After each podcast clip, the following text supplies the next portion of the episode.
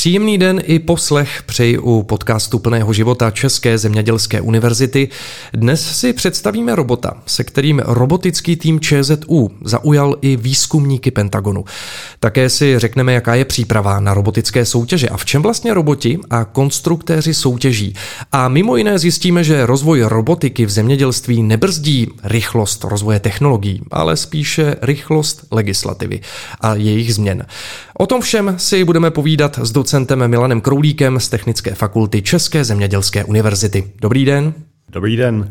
Já začnu tím, co mě v podkladech k dnešnímu rozhovoru zaujalo úplně nejvíce. A to je samozřejmě kloubák. Mohl byste nám přiblížit kloubáka, tedy robota, který zaujal i výzkumníky Pentagonu? Tak už toho názvu kloubák vyplývá, že je to podvozek, který je spojený kloubem. Eh, míním tím podvozek sestavený ze dvou pohonných jednotek, eh, samostatných dvou rámů, mezi kterými je kloub. Z toho vznikl kloubák. Odvolává se to také trochu na zemědělskou techniku, kloubové traktory, silné kloubové traktory, takže lidově kloubák. Uh-huh. A kdo vymyslel ten název? To byl kolektivní nápad? Asi to vzniklo právě kolektivně s odkazem na jinou hmm. zemědělskou techniku. A jaké je tedy to využití třeba kloubáku v praxi? Kloubák, tak jak byl sestaven, eh, byl navržen a připraven pro robotickou soutěž eh, v Americe, kde ten robot měl zvládat pohyb v neznámém prostředí, tunelech, eh, různých šachtách, průmyslových objektech opuštěných, pátrat po artefaktech, mm-hmm. třeba zraněných lidech a podobně. Takže byl tam kladen důraz na nějakou terénní prostupnost a zase i rozměry, tak aby se protáhl třeba ušími mm-hmm. otvory rozumím. a podobně. Eh, kolik verzí kloubáků vzniklo, než přišel na svět ten finální stroj, který slaví úspěchy? A pracujete třeba i na, nějak, na nějakém vylepšování, upgradech? Tak na těch kloubácích se jednak stále pracuje, mm-hmm. protože je využíváme i mimo eh, soutěže nebo mimo soutěž, která už skončila. Eh, celkem vzniklo, vznikly tři prototypy, kdy je to jednak dvou kloubový podvozek, mm-hmm. a, nebo je s tím jedním kloubem. A v podstatě tyto dva typy byly využity pro zmíněnou soutěž SAPTY Challenge. Mm. To budeme určitě se ještě věnovat. Eh, mě možná předtím ještě zajímá, jestli jste nezvažovali v případě kloubáku i třeba nějakou sériovou výrobu, protože minimálně teď mě napadá třeba zapojení do konfliktu na Ukrajině, tam by se kloubák určitě využil. Tak pro tu sériovou výrobu asi nemáme úplně prostředky, mm, mm. přeci jenom eh, je to, jsou to hodiny a hodiny práce a pokud by zešel požadavek, tak určitě jsme připraveni třeba kloubáka připravit. Spíše budeme radši určitě pro civilní využití. Samozřejmě, to může to, být, může to být třeba výukový robot hmm. pro studentské týmy a podobně. Tam bychom rozhodně viděli využití. Zazněla tady i otázka ohledně konfliktu na Ukrajině, kde můžeme dneska už vidět určitě samozřejmě pokročilé systémy, včetně bezpilotních prostředků, které určitě v těch konfliktech budou hrát do budoucna větší a větší roli, ať už z hlediska průzkumu terénu, bojiště, ale třeba i pro nějaké operace, tak jak to už konečně vidíme. A e, myslíte si tedy, že opravdu, teď řeknu v horizontu desítek let, je možné, že kdyby probíhaly válečné konflikty, tak už to bude ryze v režii robotů, dronů a podobně, nikoli lidí? Asi to, uh, asi ty lidi z toho vyloučit nemůžeme. Uh, ideální by bylo vyloučit jakékoliv konflikty. Samozřejmě, to by bylo krásné, ale... To je také nereálné, ale bez pochyby ty robotické systémy budou přebírat mnohé hmm. funkce a konec konců vidíme to i právě na dnešním tragickém konfliktu, kdy ty drony, bezpilotní prostředky spolehlivě útočí hmm. na nepřátelské pozice, kde není vystaven ten člověk přímému ohrožení, může operovat eh, ze zálohy, může operovat více třeba těch dronů nebo celou skupinu hmm. robotické roje těchto zařízení a podobně. Eh, vy jste už zmínil eh, soutěž SAPTI Challenge Tunnel Circuit, eh, kterou pořádá DARPA, to je Defense Advanced Research Projects Agency. A jedná se o jednu vlastně z nejprestižnějších soutěží svého druhu. Byl to právě Kloubák, kdo tam zabodoval, nebo i další roboti měli úspěch? Tak ta soutěž probíhala několik let, do toho vstoupil samozřejmě covid a různé omezení, takže se celá soutěž protáhla skutečně na několik let. Začínalo se s roboty, které jsme měli již předtím k dispozici, to byl například robot Eduro, který s námi slavil úspěchy už předtím v různých soutěžích a na základě prvního takového, první návštěvy a prvního kola soutěže vznikly požadavky právě na konstrukci nového unikátního řešení, které zajišťovalo větší terénní prostupnost a podobně. A jak vlastně taková soutěž probíhá? Vy jste zmínil, že je to záležitost několika let, což asi chápu vzhledem k tomu, že je no. potřeba připravit celého robota. Co musí vlastně tedy roboti a hlavně jejich konstruktéři zvládnout?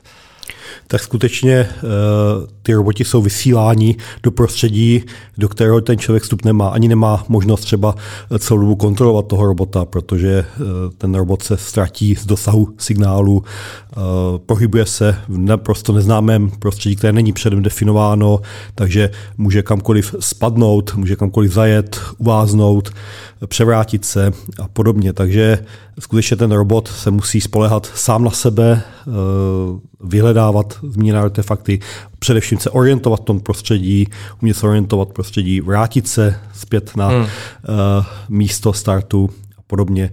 Uh, může tam samozřejmě docházet k různým nečekaným situacím, už se zmínil, může kamkoliv spadnout, může na něj něco spadnout, může být zatopen, může být prostředí třeba nějakým způsobem zaplinováno podobně. Takže je to hodně o té přípravě dopředu, aby ten robot byl opravdu na tyhle situace připravený, protože pak už v tom terénu asi do toho příliš konstruktéři zasáhnout nemůžou během soutěže. Tam už v podstatě do toho prostředí se nedostanete, takže toho robota na začátku vyšelte a doufáte, že všechno splní. Čekáte, že se vám vrátí, že splní, že pošle třeba nějaké reporty mm, mm. o pozicích třeba právě jednotlivých artefaktů a podobně. Právě řada týmů spolehla na různé konstrukce, každá z nich eh, ukázala výhody, nevýhody. Mm. Ukázali kloubák nějaké nevýhody třeba, když už jste to zmínil? Tak eh, ty nevýhody spočívaly právě třeba v omezené dostupnosti, kdy některé artefakty byly eh, umístěny třeba mimo dosah kamer a v místech, kde samozřejmě se ten kloubák ani dostat nemohl, hmm, hmm. žebříky různé. Tak to chápu, rozumím. Pod stropem. Nějaký... Na žebřík se s podvozkem kolečkovým leze špatně, to je to jasné. Eh, já se teď přesunu tematicky eh, už trochu více sem na půdu univerzity, eh, kde vlastně, nebo kdy vlastně na fakultě vznikl robotický tým, kdy jste tedy se začali těmto technologiím tady věnovat? Byla to trochu možná náhoda, ale které jsme, věřím, šli naproti, protože jsem se poprvé potkal dnes už s kolegy a prvními takovými členy robotického týmu na konferenci v Holandsku, kde v té době souběžně s konferencí běžela soutěž, tradič, dneska už také tradiční Field Robot Event, eh, zaměřená především na eh, zemědělskou činnost hmm. a zemědělské úkoly v zemědělství. Viděl jsem, že tam startuje český tým, tak jsem se s kluky dal do hovoru. Oni říkali, že mají samozřejmě zázemí robotické, které my jsme v té době neměli, ale že zase mají problém trénovat, tréninkové plochy, porosty a podobně. Tak jsem říkal, okamžitě jsem zavětřil, říkal jsem si, pro nás není vůbec problém zajistit dostatečné tréninkové plochy, porosty.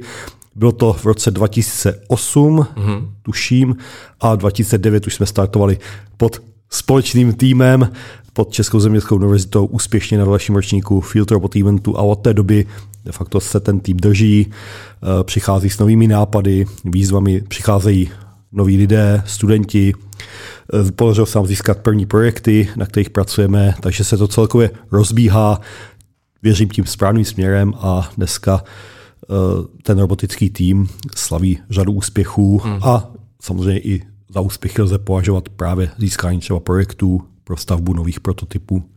Jasně. Eh, představte nám možná trošku blíže Centrum precizního zemědělství. Čím se vlastně zabývá?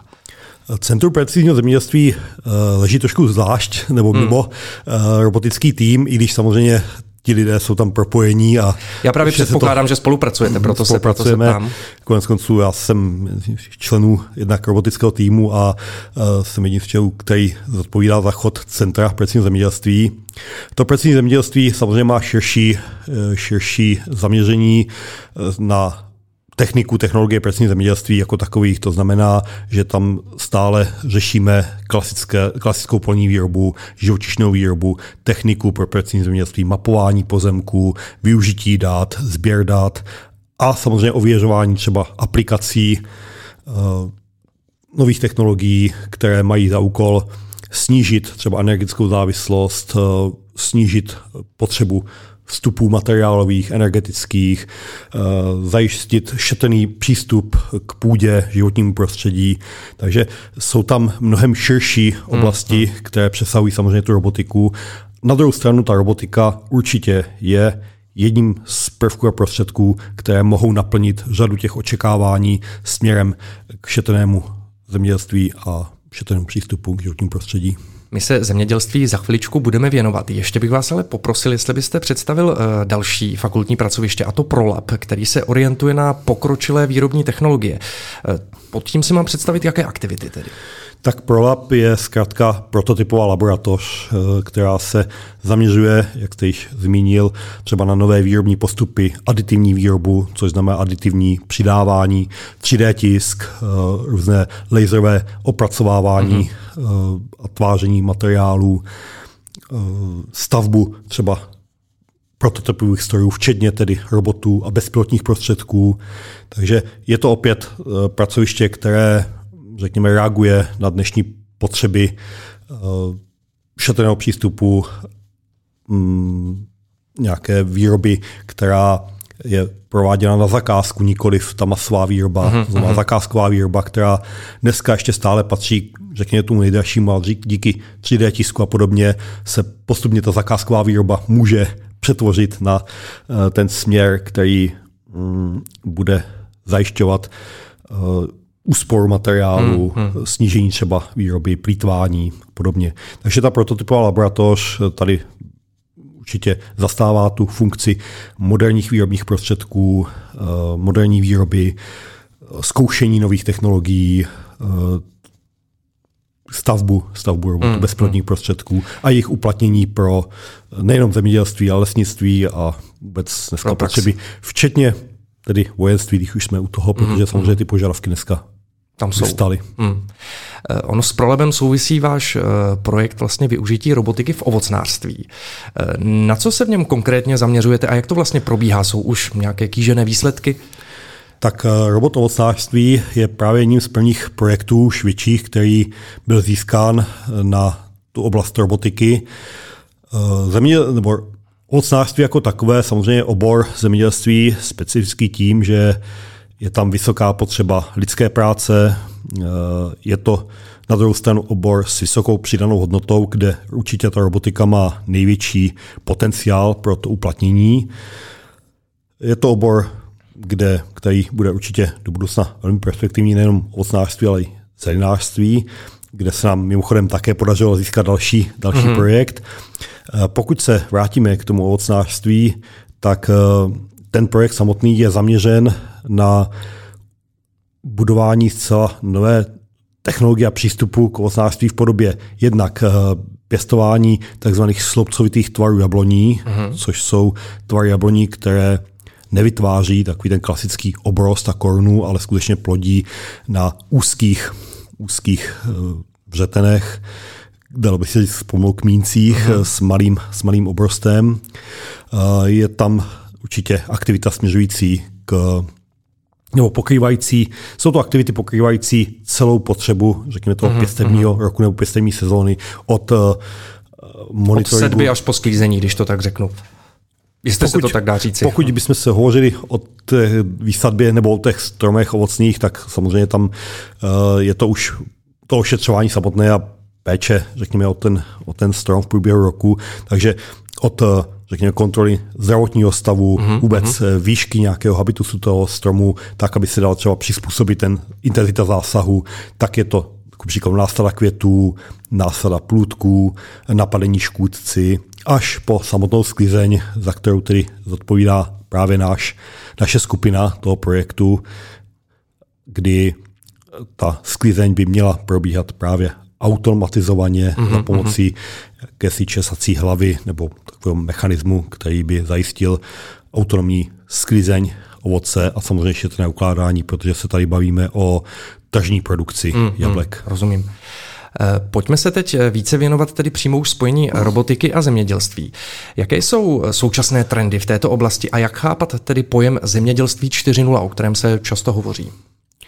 Tak zemědělství 4.0, ten pojem se odkazuje na čtvrtou průmyslovou revoluci, která je spojována především s nástupem robotů, autonomních systémů, eh, výpočetní techniky, obrovského množství dat a vytěžování dat umělou inteligencí a podobně. A zemědělství logicky eh, na toto také navazuje a musí navázat, protože je potřeba zmínit, že zemědělství a zemědělská technika především je dneska na špičce technologického pokroku. Hmm. V zemědělské technice jsou využívány mm, nebo využíváno řada eh, technologií, původně třeba i vyvinutý pro jiné oblasti, hmm, hmm. ale dneska s výhrou využívané navigace, eh, senzorová technika, čidla, kamerové systémy, eh, pochopitelně systémy zajišťující nějaký optimální energetický režim, eh, spotřebu pohonných hmot. Takže eh, Znovu opakuji, zemědělská technika je zkrátka špičkový, špičkový hmm. obor techniky a eh, ten posun právě k té robotizaci je takovým dalším logickým krokem. Hmm. Hmm. I proto, že samozřejmě v tom zemědělství lidí mnoho nepracuje a nabízí se tam řada oblastí, kde roboti najdou určitě uplatnění kde už dneska kolikrát, řekněme, některé ty autonomní prvky uplatní nachází, je také potřeba zmínit, že eh, v tomto, v této, v tomto ohledu ta zemědělská technika dokáže už dneska zajistit plno funkcí autonomně, ať už je to třeba právě zmíněná navigace s přesností v řádech milimetrů. Mm, mm. Je to automatické ovládání sekcí pracovních strojů, eh, vypínání, zapínání, autonomní otáčení na souratích, eh, kontrola třeba práce, kvality práce. Takže řada těch, eh, v řadě případů práce té zemědělské techniky, ta obsluha tam je v jakési roli dozoru a kontrolora provedené práce. Hmm. Eh, jsou zde nějaké rozdíly týkající se použití robotických systémů v oblasti zemědělství oproti třeba aplikaci robotiky v průmyslu, když jsme už zmínili průmysl 4.0? Tak samozřejmě ten průmysl v tomto ohledu má uh, obrovskou výhodu v tom, pokud se budeme bavit o klasické průmyslové hmm. výrobě, že uh, robot nebo ta výroba pracuje v nějakých jasně definovaných uh, prostorách, vymezených, vymezených prostorách, kde jsou snadno definované nějaké akční rádiusy třeba těch robotů. Ten robot pracuje v nějakých standardizovaných podmínkách, ať už světelných, teplotních, klimatických. U toho zemědělství samozřejmě je to úplně něco jiného, kdy eh, pokud by se bavili o klasické polní výrobě, ten robot pracuje s, živými, s živým materiálem hmm. ve velmi variabilním prostředí, eh, může pracovat, eh, řekněme, za rozdíl, naprosto rozdílných teplotních podmínek, světelných podmínek, takže ten robot by měl být připraven na řadu situací, které bude muset třeba v budoucnu řešit nebo nějakým způsobem se rozhodovat. Otázkou je samozřejmě, do jaké míry třeba naučíme toho robota právě eh, na tyto podmínky reagovat, jak eh, se v daných situacích zachová. Těch směrů samozřejmě pro tu robotiku je celá řada.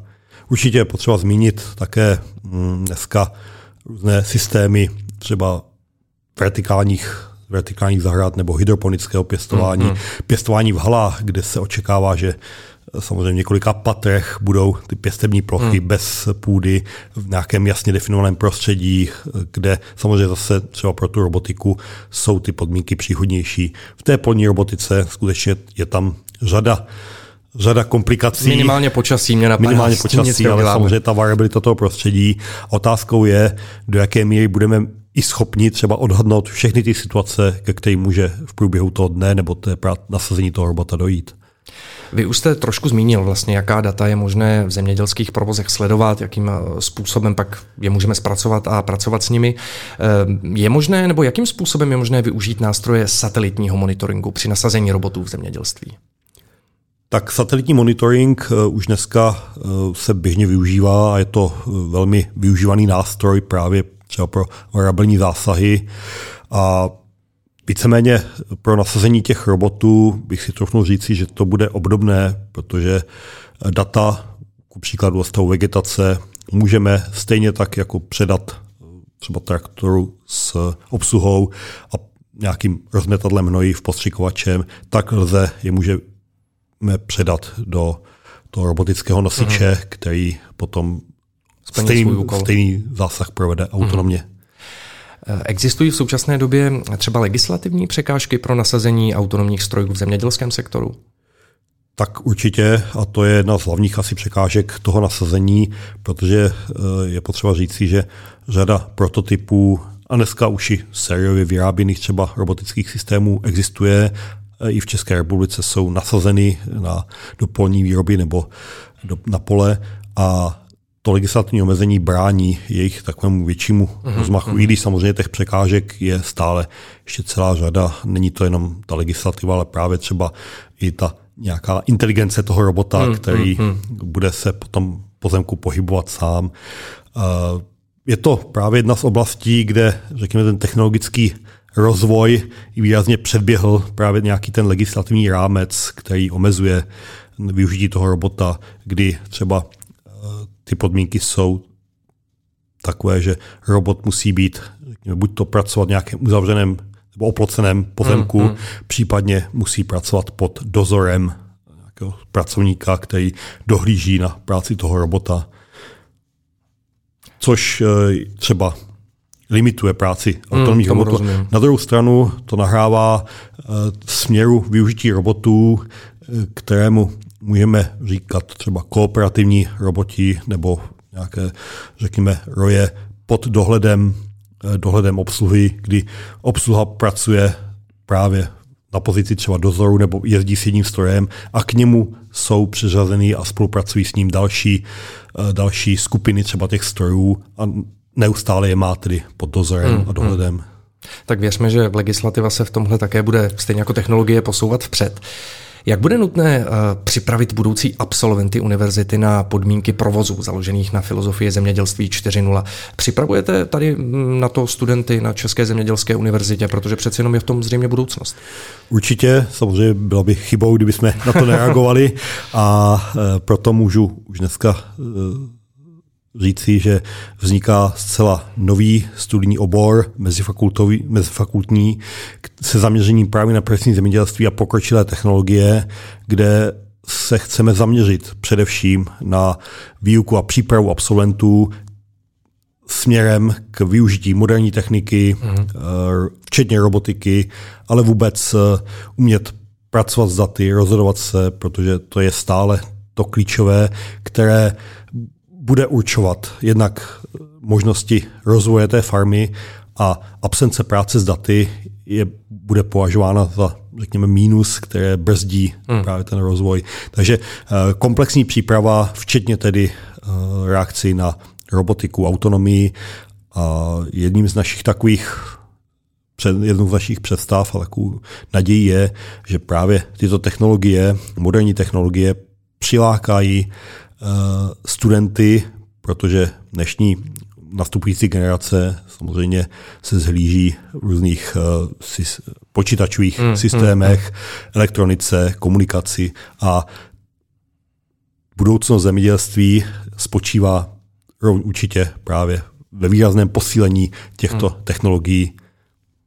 Rozumím. Eh, bude podle vás jednou zemědělství moci opravdu fungovat bez lidí, zcela auto, automatizovaně, když to tak řeknu, nebo aspoň v minimální míře tam ten lidský faktor musí zůstat?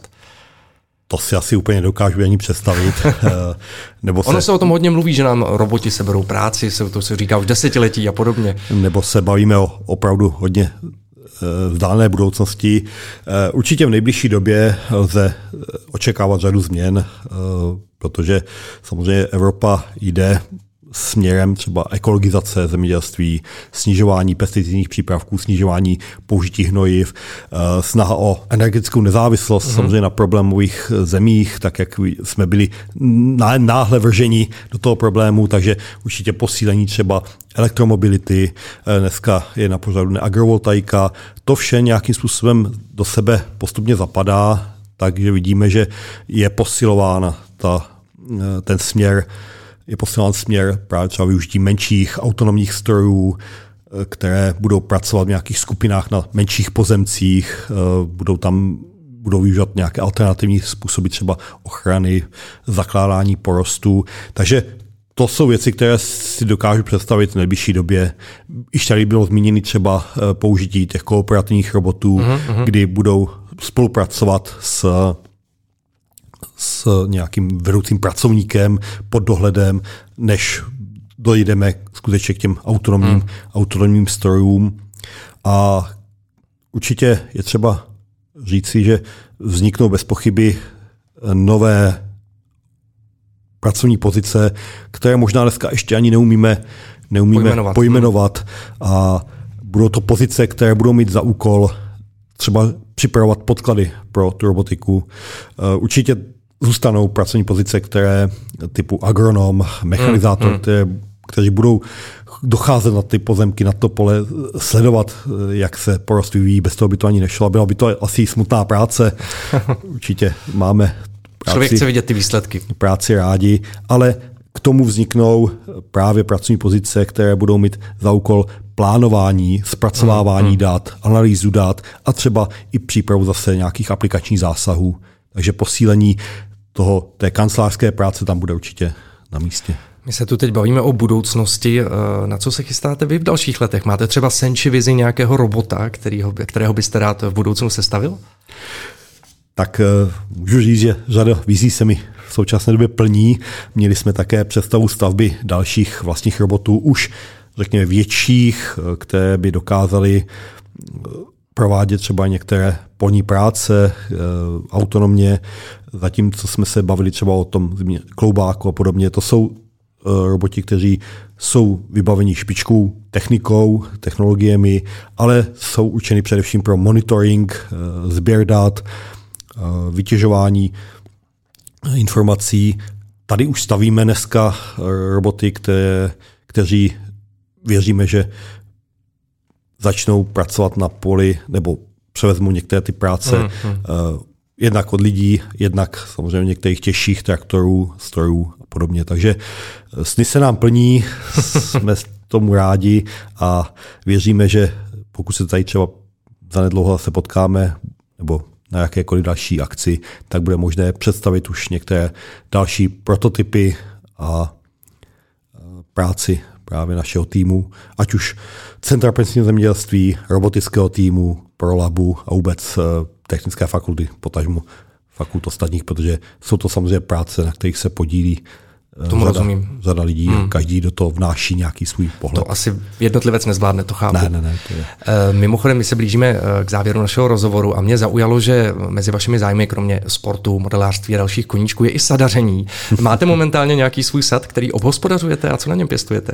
Tak sad mám, děkuji za, děkuji za dotaz. Eh, sad mám, ať jsem, řekněme, vystudovaný mechanizátor a skutečně sad byl takovým můj koníček, ptal se se na eh, co pěstují, tak eh, samozřejmě je to klasická skladba, především eh, jablka, hrušky nebo jabloně, hrušně, hmm.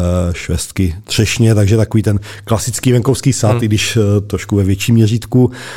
A dal, dal by se říci, že tím, jak jsme, se nám podařilo získat mm, projekt zaměřený na sad hmm. a sadaření, tak se z koníčka postupně stal i, i, pra, i profesní, profesní záležitost. Takže určitě je to uh, radostná záležitost pro mě a točím se neustále kolem uh,